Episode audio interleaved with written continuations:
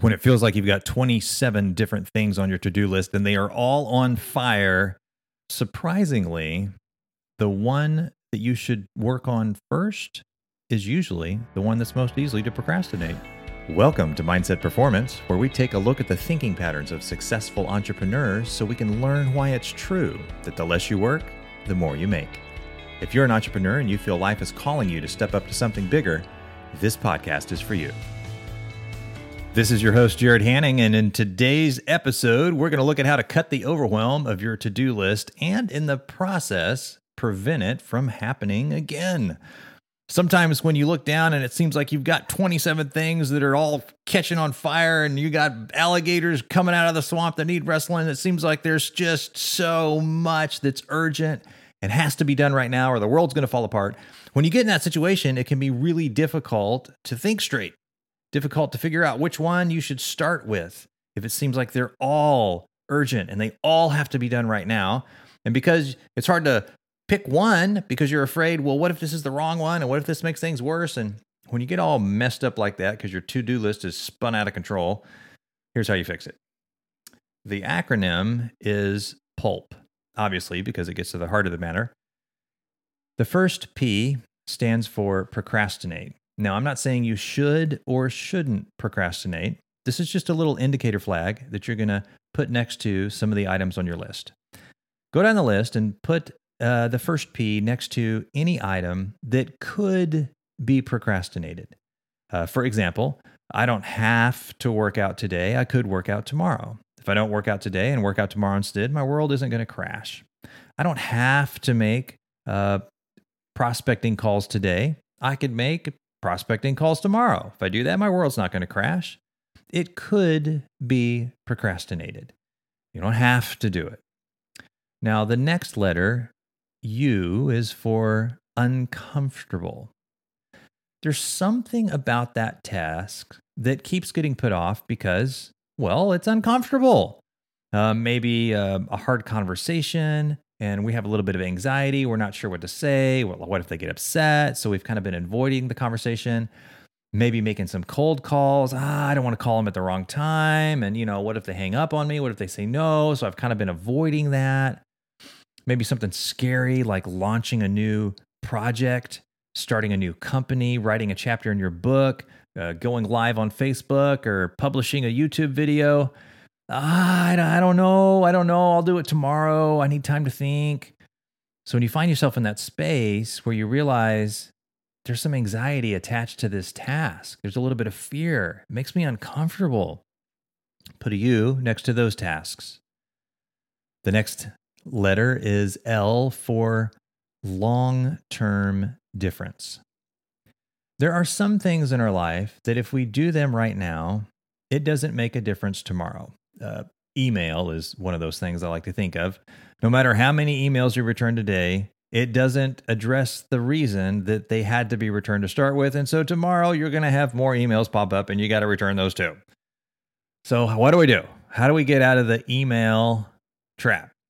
Because returning emails doesn't fix the reason they had to be returned to start with. Actually, there, I can't remember what the study was, but it said something like um, on average, each email you send creates 1.2 new emails that have to be sent, which is about right. Email doesn't make us more efficient, it actually creates more work for us to do. so we have does it make a long term difference?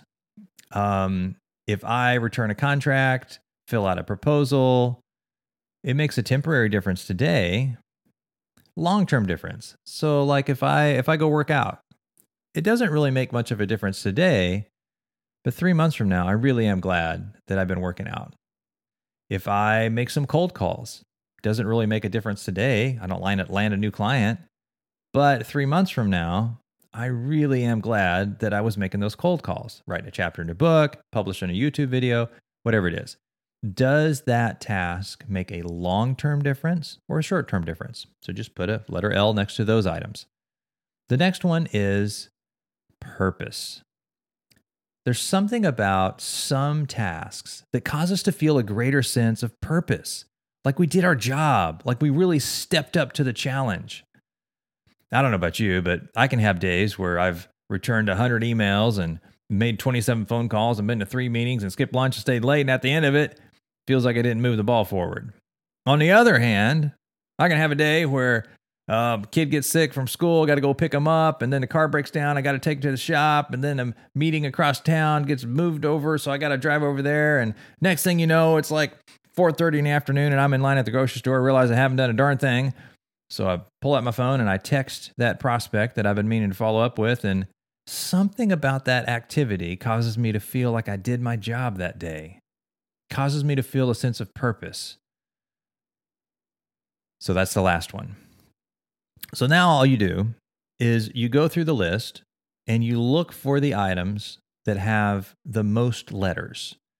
The things that are a combination of the easiest to procrastinate, uncomfortable to do, makes a long term difference. And when you do it, you have a sense of purpose, like you rose to the challenge. You weren't doing a menial task that anyone else could do. You were doing something that really called on your superpower and pulled the best out of you. And that's the thing that you should do the first. That's the first item that's going to make the biggest difference. The thing with getting out of overwhelm with your to do list is working on things that scale, working on things that matter, working on things that make a long term difference. If you solve the problem today, you're going to have the same problem tomorrow. But if you solve tomorrow's problem today, then when tomorrow gets here, you have a little bit more free time to solve the next day's problem. And that's how you're able to move the ball forward. Uh, remember, according to the studies we do and the thinking patterns of success, the people that seem to have more than enough free time, more than enough money, more than enough results, the way their brain solves problems is by building systems and by building relationships. That's what gets them out of the overwhelm of trying to do everything and puts them more in a state of flow where they're causing things to happen.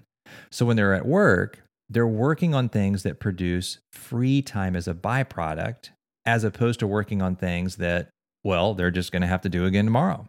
All right, my friends, hope this serves you. Let's make it a great week. Thank you for joining us today. If you'd like to learn more about the thinking patterns of success, or maybe even see what kind of opportunities for growth are hidden in your own mindset, visit mindsetperformance.co.